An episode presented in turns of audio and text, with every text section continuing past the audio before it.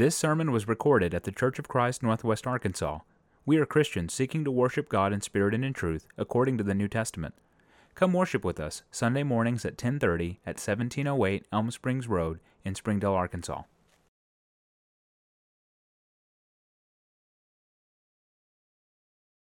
We have a wonderful crowd today, and several are visiting with us, and so we want to welcome our visitors and tell you how happy we are to have you in our midst. Thank you for coming and being with us. Some of you have driven a good distance, so we're very delighted to be with you and to have you with, with us. We, um, we began this congregation some five years ago, and uh, when we started the congregation, our goal was to get it just as close to the church that you could read about in the New Testament as we could get it. In other words, we wanted to restore New Testament Christianity. we wanted to put a footprint down in this area to have a church that follows the Bible as close as we can possibly follow it. And we agreed that we would be people of the book, that we would follow whatever the book says, regardless of whether it's popular or not. When we started the congregation, there were a lot of practices that we could have added that churches of Christ today have. One of them was a Sunday school system, a Bible class system, and when we started uh, the congregation, we said no classes, no women teachers. We will not practice this. When we started the congregation, we said we will not have one man to be our preacher, our minister that we will do our own teaching, that we will train our speakers, that we will mutually edify each other. And those were a couple of things that we left off. Now, when you go to most churches of Christ, you'll find a class system with women teachers. You'll find a, a fellow that's called the minister of the congregation, and he preaches about every service, every service where they, uh, where they have preaching. He's their preacher, he's their minister. And we chose not to do this, not to try to save money, although it does save money. But uh, before long, I want to teach on that particular subject why we don't use the one man preacher system. And that's likely going to come up this next month. I'll do a, either a one part or a two part on that, and we'll do a very extensive study of it. And the reason that we want to do that is because our children, especially our children, need every now and then, every few years, they need to hear these topics discussed. It's been my uh, practice for a long time that every two or three years or so, and, and uh, not much further away from that, we talk on the class system or we talk on the preacher system.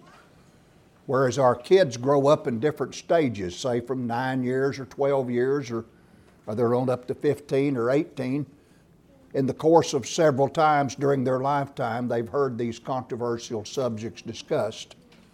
And they've had an opportunity to, to be taught and to form strong conviction on these issues. And if we don't teach on these things, we'll, we'll lose the church in a generation or so to uh, false practices and false teaching. And uh, so we want to be always aware of that. And, you know, I'm not always going to be with you here. And I would say to you younger men that are teaching, every now and then you need to teach on these things, these things I'm covering today. For the last couple of Sundays, I have uh, taken the subject of Bible classes and women teachers. We're doing this on the internet, incidentally, on Wednesday evenings. I started last Wednesday. This Wednesday will be part two, and then we'll probably, if we need it, we'll do part three. I don't know if we'll need it on the internet.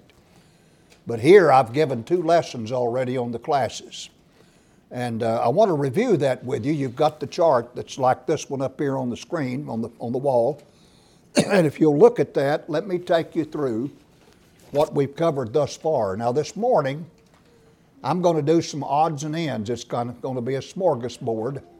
Uh, I'm going to show you a bunch of uh, things about the classes that are contradictory. I'm going to show you how Bible classes originated in the churches of Christ. I've got a chart on that we'll cover. Uh, I'm going to show you several things. And uh, so it'll just be a smorgasbord of information, and I want to tie all the loose ends of this study together today. I want you to understand this study, what we're teaching, why it's important that we follow the Bible. And uh, Let's just uh, look at the top scripture up there underneath the title. Um, 1 Corinthians 14. Let me just read with you verse 26 through 40 again. Although we've read it the last couple of weeks, let's read it again. There are a lot of passages of scripture in the Bible that regulate us when we, when we gather, but by and large, this chapter contains the largest number of verses regulating our, our assemblies when we gather like this. Paul said, How is it then, brethren, when you come together? Every one of you hath the psalm, hath the doctrine, hath the tongue, hath the revelation, hath an interpretation. Let all things be done unto edifying. If any man speak in an unknown tongue, let it be by two or at the most by three, and that by course, and let one interpret. but if there be no interpreter, let him keep silence in the church and let him speak to himself and to God. Let the prophet speak two or three and let the other judge. If anything be revealed to another that sitteth by, let the first hold his peace. For you may all prophesy one by one, that all may learn and all may be comforted. And the spirits of the prophets are subject to the prophets. For God is not the author of confusion, but of peace, as in all churches of the saints. Let your women keep silence in the churches, for it is not permitted unto them to speak, but they are commanded to be under obedience, as also saith the law. And if they will learn anything, and that means ask a question, let them ask their husbands at home, for it is a shame for women to speak in the church. What came the word of God out from you, or came it unto you only? If any man think himself to be a prophet or spiritual, let him acknowledge that the things that I write unto you are the commandments of the Lord. But if any man be ignorant, let him be ignorant. Wherefore, brethren, covet to prophesy and forbid not to speak with tongues. Let all things be done decently and in order. We, um, if you'll look at your outline there on the left column, we first defined some terms that we used during our study. We talked about the church, how it's used three different ways in Scripture, sometimes referring to the one body worldwide, sometimes it refers, when you read the word church, to a local congregation, and so, sometimes it refers to the church when it's assembled, it refers to the assembly. And I pointed out that that's how we'd be using it in, our, in the course of this study the assembly. Uh, we talked about uh, what an assembly is, what constitutes an assembly, and such things as that. And and I showed you that uh, when the church is gathered by its leadership for singing or prayer or teaching or the Lord's Supper, we've got an assembly. And when we have an assembly, the rules, the regulations for assemblies, like we just read in Corinthians, apply every time we meet. Sunday morning, Sunday evening, if we meet Wednesday evening, if we have gospel meetings. When the church is gathered for this purpose, for worship and edification and such things, we have an assembly of the church, and there are commandments that regulate our behavior. Now, these commandments do not apply outside the church. They don't. We're not obligated to keep them. For example, in the church, we speak one by one. Women are to keep silent. Everything's to be done decent and in order. Outside the assemblies, we're not under those restrictions. In the assembly, when we break bread, I don't put jelly on the bread, and you don't either, but I do at home. You see, when we gather in assemblies like this, our conduct is different than what it is outside the assemblies. And there's a sense in which you and I are in the church 24 hours a day. We're never out of it. Once we obey the gospel and we're added to the church, we're in the church. But we're not always in the assembly, you see. And therefore, our conduct is different. So when the church is gathered, we have commandments here to regulate us. I took you through those commandments. In fact, I've taken you through them kind of twice, actually. Look in the second column. There's the regulations for all assemblies. Paul said to come together. He didn't say divide into groups. Come together. Let all things be done to edifying. Any tongues or languages unknown in the assembly are to be interpreted, or the speaker keeps silent. We are to speak one by one so that all can learn from that speaker. We're told to control our speaking, that any confusion arising from men speaking more than one at a time is not of God. He said the spirits of the prophets are subject to the prophets. We have control of our speech. He tells the women to be silent, to not ask questions, that it's a shame for them to speak in the assemblies. That doesn't apply outside the assembly, but it does inside. Paul said that these are the commandments of the Lord. This is what Jesus says. These are not suggestions, and the violation of them is sin. Uh, he said, If any man be ignorant, let him be ignorant. That is, let him suffer the consequences of his ignorance. One translation of this says, If any does not recognize these, he is not recognized. There are some brethren that won't recognize these commandments of the Lord, in which case we don't recognize them. He said to covet, to prophesy. And uh, I told you in verse 3 when you prophesy, you speak to men to edification, exhortation, and comfort. You edify, exhort, and comfort. We do that today, not miraculously, but through the Word, whereas they did it miraculously in the first century. We are desired to prophesy. We're not to forbid to speak in tongues. We're not to forbid anyone to speak in a language unknown to the assembly as long as there's an interpreter. And then he says and sums it up let all things be done decently and in order. Every time, brethren, when we meet, these commandments apply when we have an assembly. Sunday morning, Sunday evening, as I said, Wednesday evening, gospel meetings. And they are a package of commandments. Where one of them applies, all of them do. In other words, where we've got to do things decently and in order, women have to be silent and men have to speak one by one because this is a whole package of commandments and they stand and fall together. Where one will not apply, none of them apply. They are a package, you see, because they apply in one place, and that's in the assemblies of the church. And then I showed you bulletins and brochures and service schedule signs where brethren, when we're not discussing classes, recognize these to be classes, recognize them to be assemblies, that is. And we talked about that. And then I gave you a study of 1 Timothy 2 11 and 12. Would you look at the third column from the left, second from the right? On the chart, I'll point to it here, but it's there's a parallel here between Timothy and Corinthians. This parallel is important. If you will understand it, you will understand this issue. That Timothy and Corinthians teach the same thing, that they are parallel, that they apply only in one place, and that's in the assemblies, that outside the assemblies, neither one of them apply on women. Women do not have to be silent outside the assemblies. Women may teach men outside the assemblies. They just may. They may have authority over men. That's, that's even shown in the Bible, and I took you through that. I'll talk about it in just a minute. Let's look at this parallel again. Look at Timothy. We'll go straight across to Corinthians. Timothy, let the woman learn. Corinthians, if they will learn. Timothy, in silence. Corinthians, let your women keep silence. Timothy, with all subjection. Corinthians, to be under obedience. Timothy, I suffer not a woman to teach. Corinthians, for it's not permitted unto them to speak. Timothy, nor to usurp authority over the man. Corinthians, they're commanded to be under obedience. Timothy, but to be in silence. Corinthians, shame for women to speak. They teach the same thing, see, they're parallel. And Thayer, in his Greek lexicon, says that the word silence in Timothy and the word silence in Corinthians are synonyms, they are synonymous.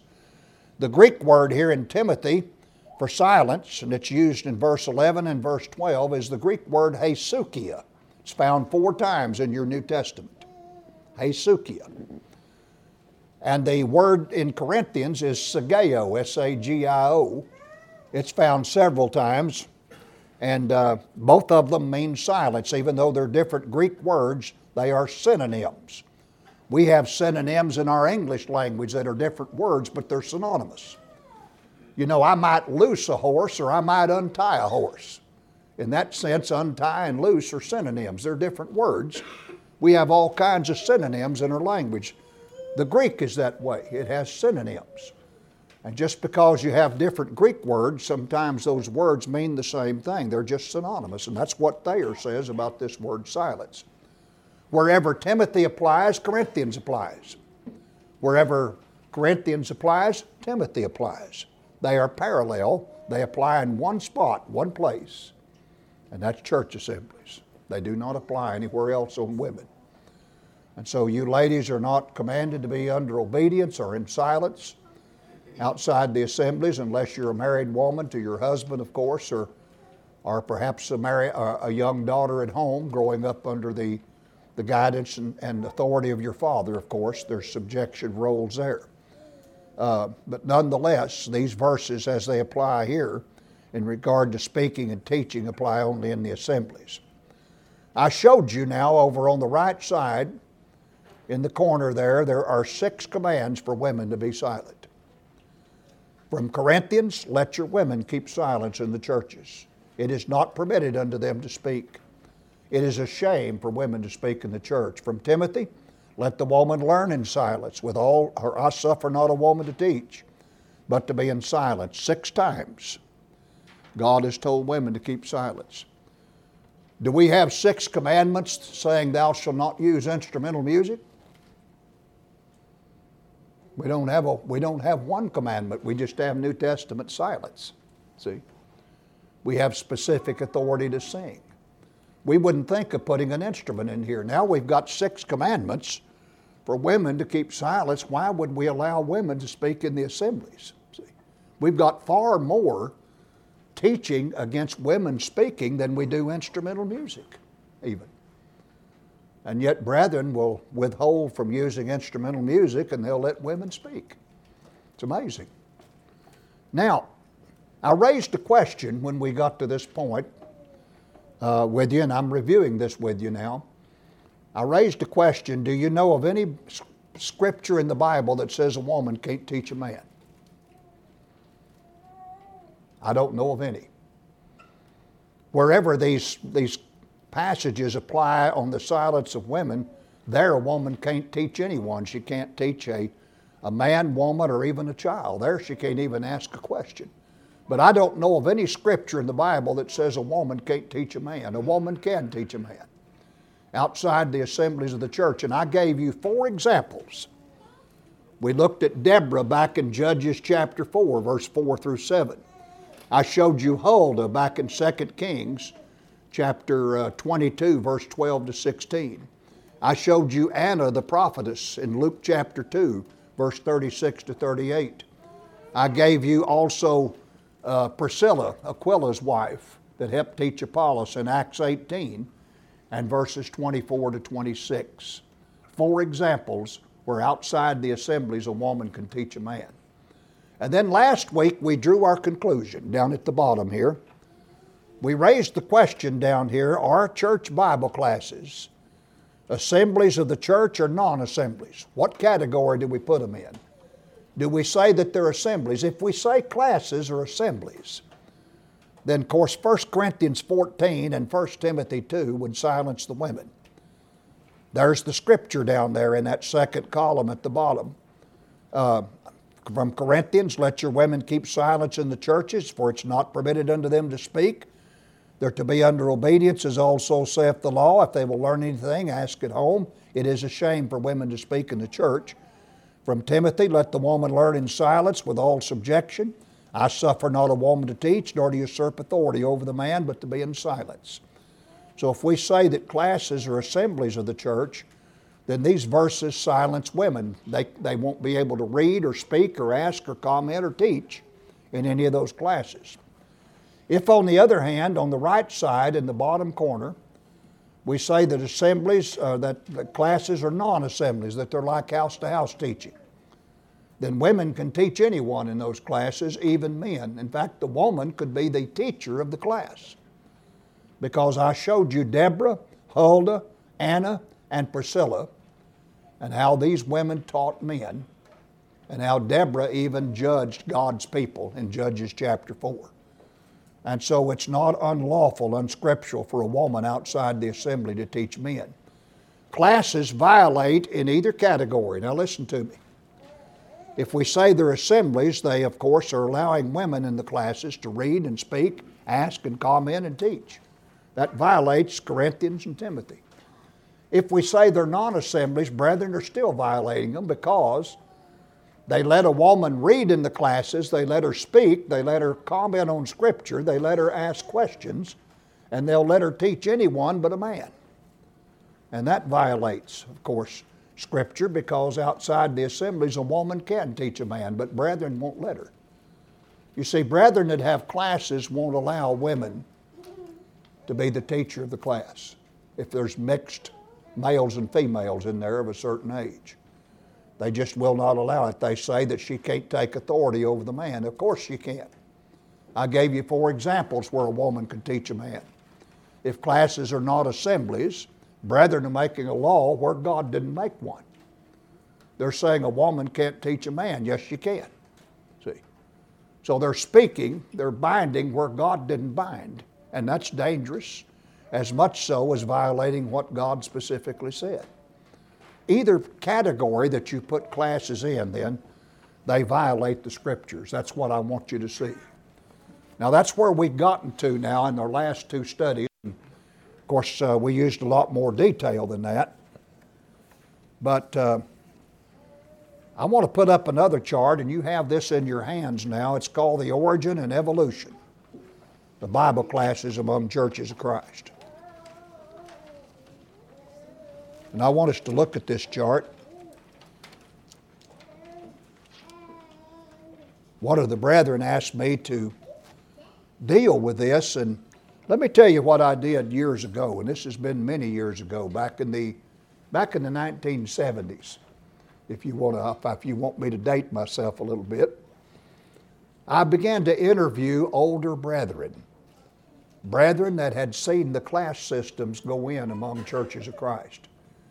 Back when, uh, back especially when rural rural churches had classes, and. Uh, these older brethren told me what they had eyewitnessed. They, they told me the origin, how slowly classes were adopted by the churches of Christ, and uh, how they evolved over the course of time. And so uh, I got several eyewitnesses to that. One, one set of eyewitnesses was David Benson's parents. Both his father and his mother had seen this evolution. And uh, Jerry Paul, I interviewed an old preacher from Tennessee named N.E. Rhodes that you've heard of that was among the preacher system. But N.E. watched this go in over in the Nashville area, and so he, he gladly told me all about it and shared with me what he had seen as a young man when he watched the class system go in among churches of Christ.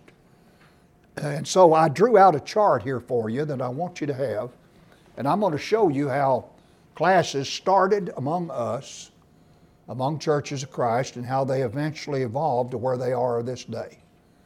in this first phase up there in the left side, you'll see the scriptural practice. Churches used to meet just like us. They met in an undivided assembly, men speaking one by one and women silent. That's how the church was set up when the Restoration movement first occurred in this country. So I have it diagrammed. You see a man there in the pulpit. You see everybody there in the pews. They're in a together arrangement. The congregation was called by the leadership for edification. This was considered an assembly. And so all the commandments were obeyed. And there was authority for arranging it this way. We have a command to meet together. Hebrews 10:25 says, "Not forsaking the assembling of yourselves together." We're told in Acts 20 and 7 on the first day of the week, the disciples came together to break bread. You'll never find the church being gathered for worship and edification and dividing into groups. You never find that. It's always a together arrangement. Another example in 1 Corinthians 14, I showed you uh, a Sunday or two ago, verse 23, verse 26. Paul said, When you come together. And so the early church always met in a together arrangement. There is no exception in Scripture. And if you want a real challenge, take your New Testament and try to find where the church was gathered by the leadership for teaching and then divided into groups ever, or classified by age or gender or any other way. They never met that way. And there was a reason for meeting together like we do. Because you parents, for example, are going to hear today the same things your children will be taught. You'll know what your children get taught. If you go down the hallway to a classroom with Sister Jones or Brother Smith, you don't know what they're going to get taught down there. They may get taught the truth, they may not. You'll never know. because you're not there to hear what they're hearing. We speak one by one that all may learn and all may be comforted. And these little ones can learn in these assemblies. You know, uh, the Bible says in one place where God says, My doctrine will drop as the rain. When rain falls, it will furnish the water that a, a large oak needs, just a huge oak. It'll water that oak. But there might be a little old bitty fern or a little bitty plant right there in the forest with it. And that little plant just gets what it needs too, see? And that's how it is in these assemblies. We get what we can, can take because at certain ages, you see, we can't eat strong meat. And, uh, and so as this doctrine is taught, these children pick it up. They learn to behave, they learn to be reverent in these assemblies because they're sitting here in our midst, either with us or, or close by. And they're taught to sing and they're taught to give reverence. And it's a wonderful thing for families to sit and worship together and not send them off down the hallway somewhere. So, this is how the early church met, and these examples were always a together arrangement. The authority for regulating was 1 Corinthians 14, it was obeyed. Men spoke one by one, women were silent, Everything was decent and in order. Timothy was fully obeyed. Woman, the woman learned in silence with all subjection. And women were not permitted to teach nor to usurp authority over the man. Now, this was the original practice. Churches of Christ had this practice when the Restoration movement began, and even back in the first century. They practiced exactly like we do here in Elm Springs. Okay? Now, a second phase happened. There was a practice that started, and uh, Brother Rhodes explained this to me rather well. He said it was called reading around. Churches of Christ met just like we are here now. What they started doing in their assemblies, anyone that could read, this was women and sometimes even the children, they just went around the room and anybody that could read, they read a verse or whatever, see. And then people eventually, of course, began to make comments about it or, or raise questions. They started this practice of reading around. They still stayed in a together arrangement and everything, and they still spoke one by one. Uh, if this was considered an assembly, but they now let women read, see, in phase two. And so they, they still kept it together and followed the authority for that. And uh, Yet 1 Corinthians 14 was now broken. They still spoke one by one, but women were reading and commenting, and they still tried to keep it decent and in order. Uh, the authority in 1 Timothy 2 was now altered. Women read and commented with partial subjection, and uh, they usurped authority over the man in this reading and commenting. And the first, first thing that happened then that moved us toward classes was this idea of reading around, where you let women and children and everyone read that wants to read in the assemblies. Of course, that violates Corinthians and Timothy, doesn't it? See, that's what happened. Brethren saw that they had a contradiction. They were a little worried about it. You know what they did? They moved into the corners and opened classes. They still met in the same room, but brethren went to the corners and they formed groups in the corners and there in the corners, you see, they had a class, and women taught some of those classes. That was the third phase of this. Uh, they decided we better get out of this together arrangement, and so they just busted up into corners. But if you'll think about it, it's the same group. It's still the assembly, they're just in corners. The only thing they've done is arrange themselves differently, see? So they're sitting in corners in open groups. Now, that didn't work very well, as you can imagine, because you could look and see the other groups and you could hear them as they talked. And so, brethren Saul, we've got confusion here. This is not decent and in order. We got, we got more, we're not speaking one by one. Women are not being silent. Uh, this is, there's some confusion here. So, you know what the fourth phase was? They hung curtains. They stayed in the corners, but they, they hung curtains up around that corner and pulled the curtains to where they couldn't see each other, and that muffled the sound a little bit. And incidentally, uh, if some of you know where Clifty, Arkansas is, Clifty. Clifty's a little town. Uh, if you were coming out of Hindsville and you went north on 45 to intersect Highway 12 coming out of Rogers, and you turned right, you'd go through a little town called Clifty on the way over there to Highway 23 that goes up to Eureka. There at Clifty a few years ago, I remember seeing an old church building sitting there, and it got my curiosity. It was a Christian church, Disciples of Christ. I went and looked in the window. They still had curtains. They still had that practice. They didn't have the classrooms, they just had curtains. And uh, I don't know if they're still that way today or not. I haven't gone looked in the window in a long time, see what they had. But so I know there was this practice, and I've been told by brethren that that's what they did. They just drew a curtain around them. That way they couldn't see each other, and it kept down some confusion, but they could still hear each other. And so that led to the next phase, the fifth phase.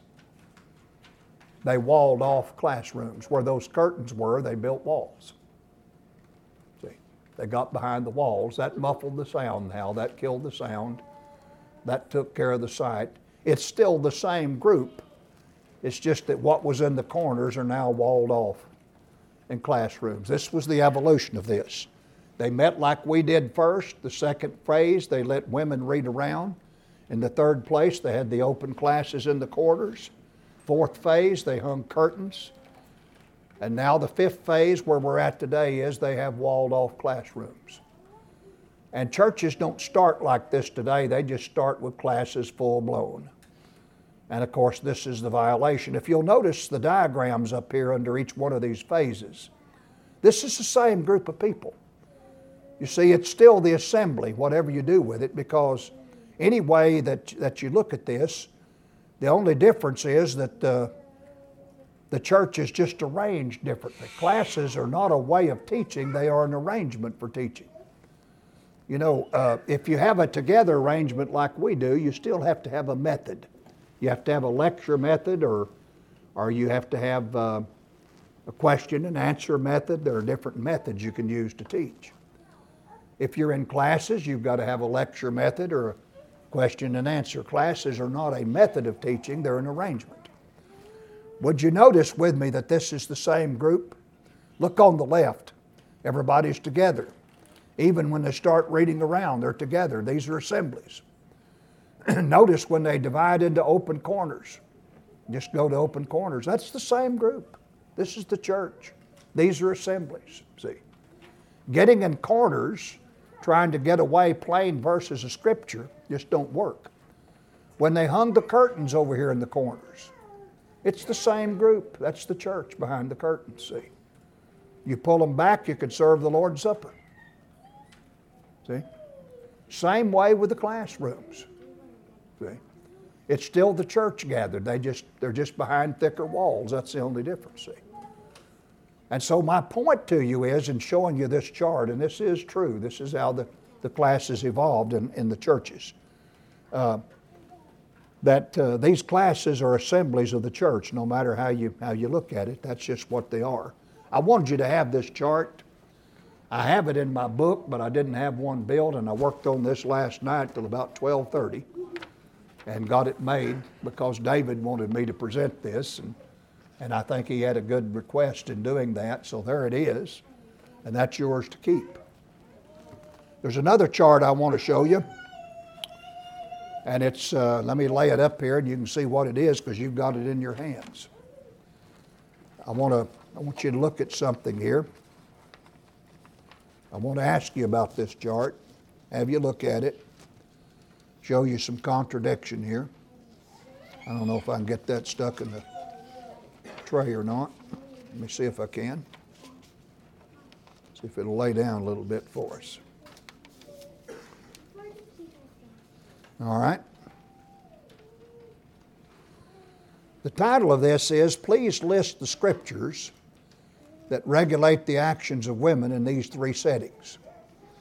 What I've done for you here is I've shown you over on the left a together arrangement of the church, like it uh, in a lot of churches that have classes from 11 to 12, they meet out in the auditorium. And uh, here's the current practice in churches of Christ. Look down below.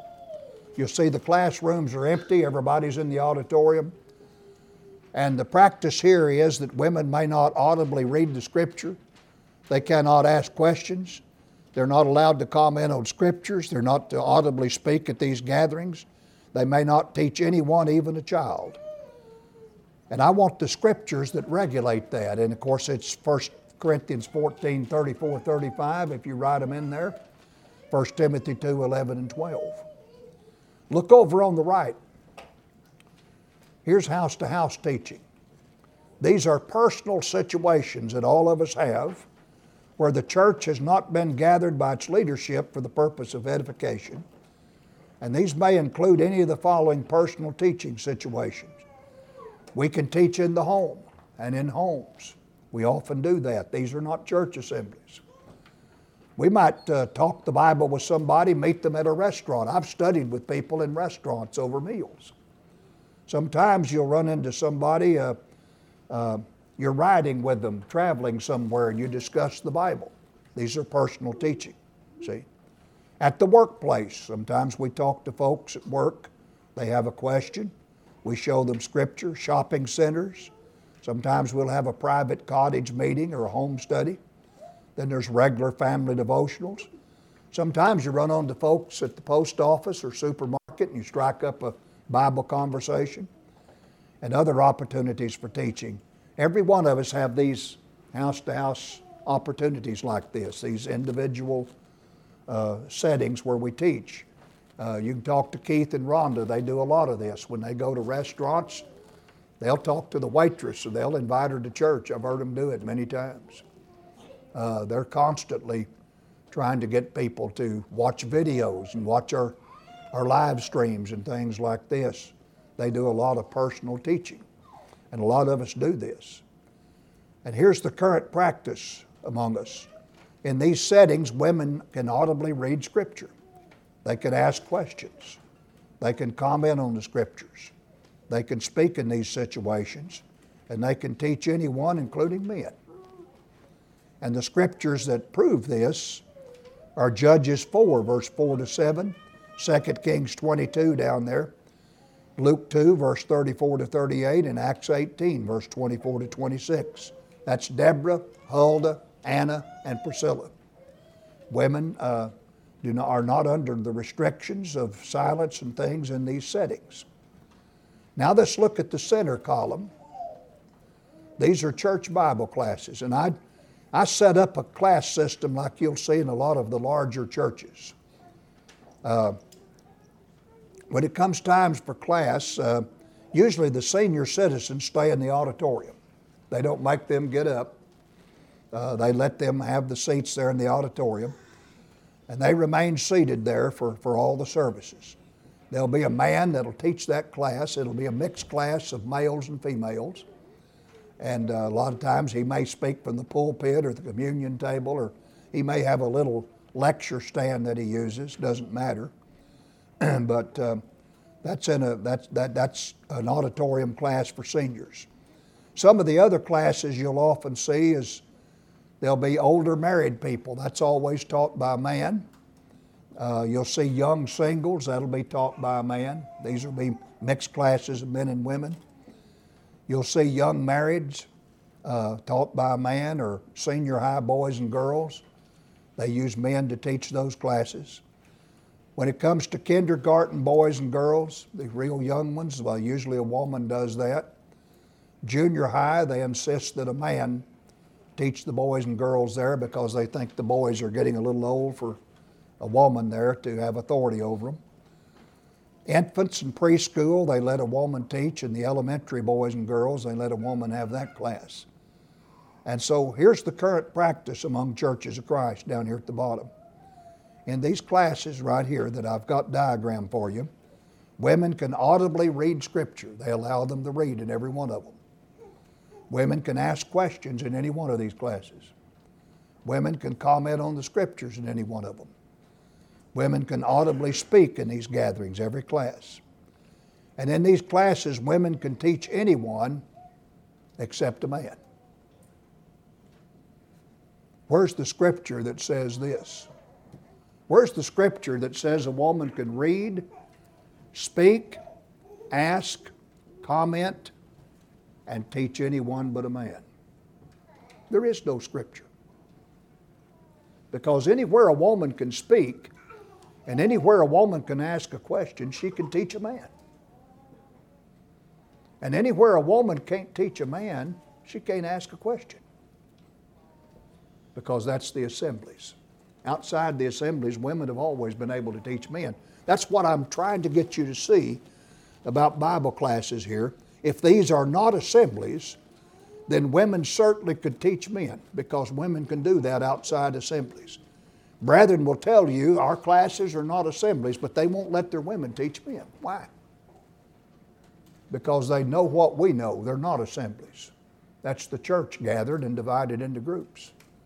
They are assemblies, and therefore they violate the scripture. I wanted you to see that chart and uh, everything and to have a copy of it. I hope that helps you a little bit more. Now, I want to tie up some loose ends before I shut up and uh, conclude this series.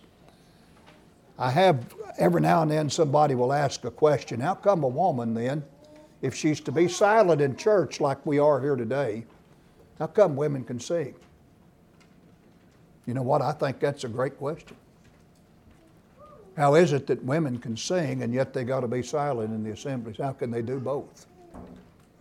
Don't you think that's a great question? Let's talk about that a little bit.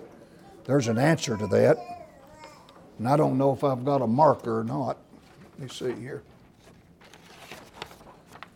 I'm going to have you look up some scripture either in your Bible or on your phone.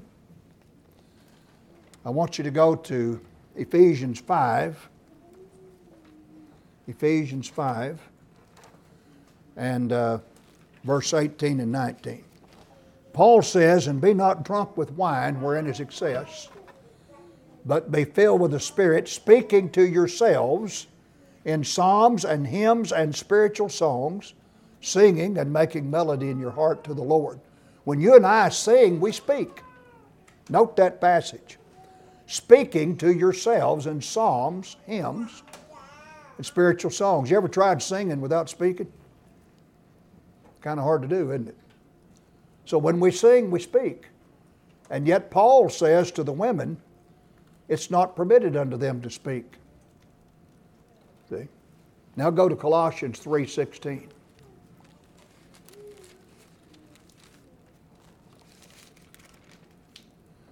Show you something else we do when we sing.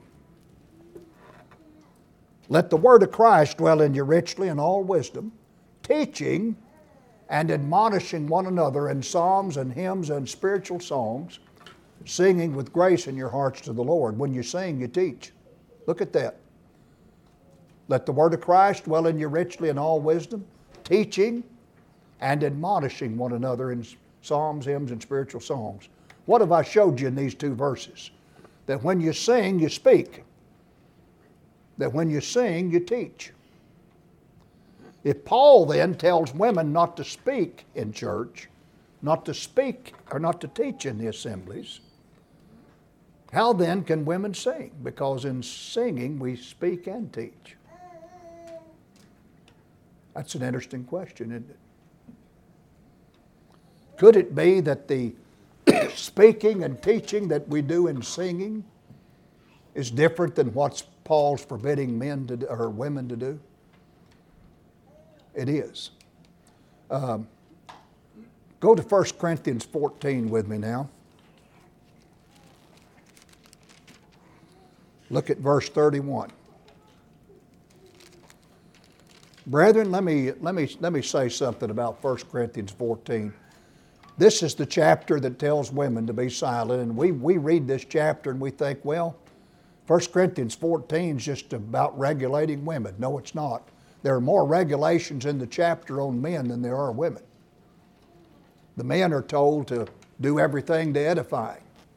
The men are told that when they speak in a language unknown, they're to have an interpreter.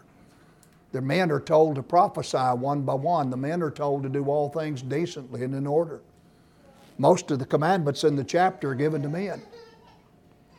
There are restrictions here upon women, but I want you to look at verse 31. Paul said, For you may all prophesy one by one, that all may learn and all may be comforted. We are to speak one at a time. Okay? Now, brethren, here's the point. Now, get this, stay with me. We sing, uh, when we sing, we speak. When we sing, we teach. And yet, Paul's telling us here in 1 Corinthians 14 to speak one by one if the speaking and the teaching that are done in singing are the speaking and teaching that are forbidden of women and that men do one by one, all we could have would be male solos. Brethren that usually argue about singing, they'll say, well, uh, I'll, I'll, have brethren say to me, well, uh, if women have to be silent like you're saying here, why, how can women sing? usually those that make this argument to you are uh, they're, they're people that have classes and they let their women sing in their auditorium in their what they call their assembly, but they won't let them speak or teach. See, they know the difference. The speaking and the teaching done in singing is not what is forbidden of women. Uh, it's not the same, and it's certainly not the speaking that men must do one by one. See. Um, if it is, then all we can have is male solos. I don't know if y'all are ready for male solos. Is that the kind of song service you want? I hope you see what I'm saying. I hope you see the logic of this. Let me say it again in case somebody didn't catch it. You sing and you speak when you teach. Women are forbidden to speak and teach, yet women are allowed to sing. Why? Because the singing, because the speaking and teaching that women are forbidden to do is not the same as the speaking and teaching done in singing. You see, we all do that simultaneously, like we did this morning. Nobody's usurping authority over anybody else because we're all doing it together. The only one that has authority over us is the song leader. And he tells us how many verses, and he sets the pitch, and he sets the tempo and all of this, and we're in submission to Him, every one of us. But we're all doing this simultaneously, and we're, we're teaching and admonishing each other in psalms, hymns, and spiritual songs. See, we're speaking. And of course, nobody's usurping authority here. This has not been given strictly to the male to sing. If singing had been given strictly to men only, then women couldn't sing but it's been given to all of us to do. It's part of our worship. See, and this is obviously not the speaking, the speaking and teaching uh, that women are forbidden to do and men are to do one by one. It's different. See, and, and brethren everywhere know this. They really know this. They're just throwing up a smokescreen. I wanted to show you how to handle that argument. You'll run into that argument. I'll just have to tell you, I can't illustrate them. I wanted to illustrate them on the board, and I can't. Um, one of them is called the, it's called the come a little closer argument. what brethren will do sometimes that have classes is you got a picture a, picture a church building up here. And they'll, uh, they'll bring somebody in a car from this side, and they're, they're, they're talking the Bible. And um, They'll ask, can they study the Bible on the way to church? And of course, the answer is yes, they can. Then they bring another group from this side, and they're coming in a car, and they'll ask if they can study. Yeah, they can study as they ride along. Then they bring another one from this side and another one from the other side. In other words, from our, all four sides. And every one of them are studying the Bible on the way to church. When they get to the church building, they take the wheels off the cars and turn them into classrooms. And they say, well, why is it that on the way to church they could study the Bible, but now they get down here to the building and uh, they, they say, this is just like our classes. Look at this. So you got a building, and here's somebody coming, and they're having their study, and they're coming from every direction. and they're talking in their cars. Now, when they get down to the building, they're all having Bible studies. There's simultaneous teaching, see? Then they want to take the wheels off the cars and turn them into classrooms, and they say, This is all we're doing. we just got different groups studying. How would you answer that? You only have to do one thing just put a woman in the car teaching in every one of these.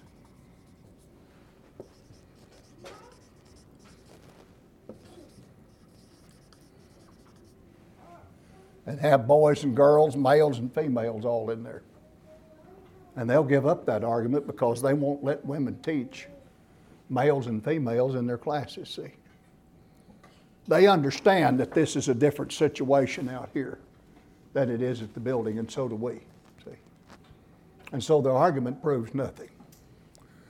Uh, I showed you uh, one other, one or two more arguments I want to show you. I did these maybe last week or week before. Let's do them again. I showed you here is a class, and it has a woman teaching it. She has some boys and girls.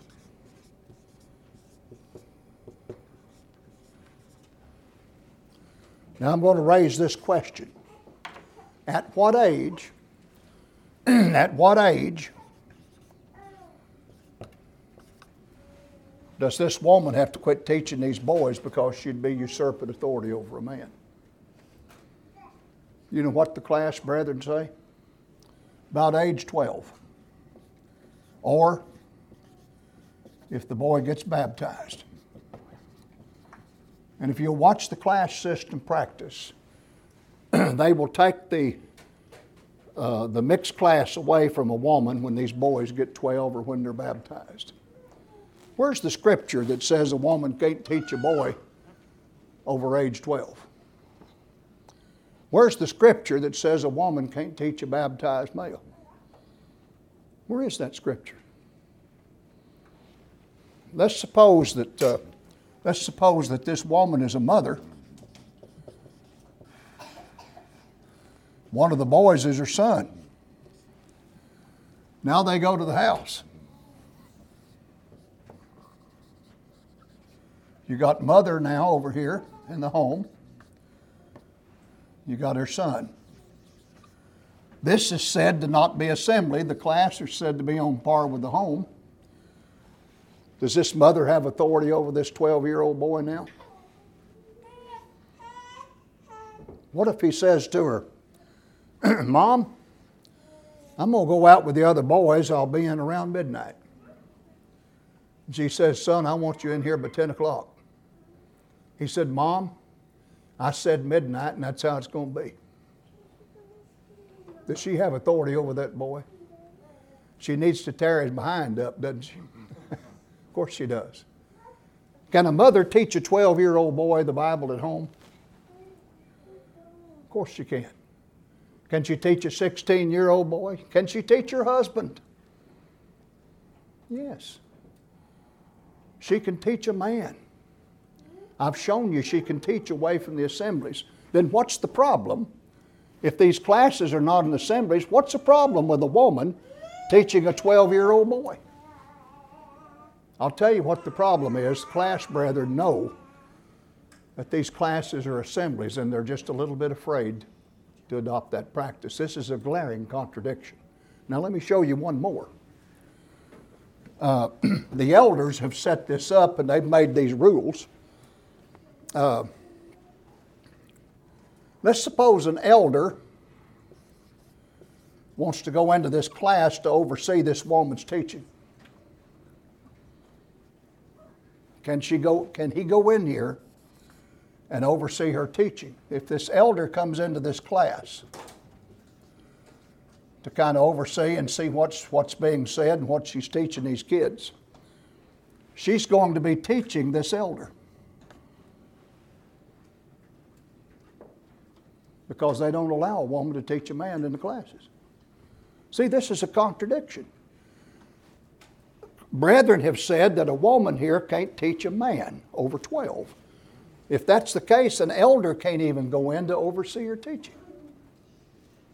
You see, they have set up a practice that by their own rules they can't even oversee. And what I told you uh, last Sunday or Sunday before is that when you properly interpret the Bible, you don't have these kind of contradictions. Everything will harmonize, see. And so the very fact that they have problems like this, and I'm just scratching the surface on them, shows you the problem they have with this practice. That's why when we set the congregation up here, we avoided a class system because you run into contradictions and violations of Scripture that are sin. And uh, I showed you Uzzah and the ark, how that uh, when they moved the ox, the, uh, the, the, the ark of God there, that they used an ox cart. God wanted that ark hand carried. God has given specific commandments on how we're to teach in our assemblies. And uh, brethren may think they've got a better idea than God, but nobody's got a better idea than God. Brethren, our, our, our children can learn in these arrangements, and if you'll teach your kids at home and supplement uh, some of the teaching that's done here and reinforce it, you'll have kids that are knowledgeable of the Bible. You'll get them grounded in the faith, and they'll, they'll be faithful to the Lord for the rest of their lives. All of that can be done without a class system without violating Scripture in the way that God wants it done. And that's what we're trying to do. We said that we would be people of the book, that we would follow the book, that that's what this congregation would practice. This is our practice here. And I wanted you to understand why years ago, in fact, in about 1974, 1975, I left the class system. And I was seeing, I was seeing problems with it back then. I've never been back in all this time, 50 years or so. And uh, so these are some of the reasons why. And that's going to conclude this series uh, now on the, on the classes, unless there are other questions. And if any of you have questions, I'll be glad to talk to you individually and try to answer those. These charts are yours to keep. There may be some left from other studies that we've done in this series. Feel free to check out there on the desk and grab them if there's some left out there that you need. And take these with you if you'd like to have them. And uh, let me know if there's other questions. Incidentally, before I close today, I told you that uh, there's a reason why we don't use one man as the preacher of a congregation. And before long, I want to deal with that subject as well. I want our children to hear it. I know there are other people that are probably interested in that. And uh, so I'll uh, bring a lesson on that very soon, maybe next month. We'll see about that. Excuse me. The lesson's yours. I hope you've enjoyed it. I hope it's been helpful to you. I hope it's not been offensive. We've, we've tried not to be offensive. If I've raised my voice a little bit, it's just trying to, trying to press a point, okay? And get you to see it. So thank you for your good attention. Let's have an invitation song. And should anyone need our Lord this morning, we are not in a hurry. We invite you to come forward, have a seat at the front, and let us know how we can assist as we rise and sing the song. We hope you enjoyed this teaching from God's Word. If there's anything we can do to help you in your walk with Christ, send us a message at facebook.com slash cfcnwa. To find more sermons, look for us on Apple Podcast, Google Podcast, Spotify, and like our Facebook page. Thanks for listening, and God bless.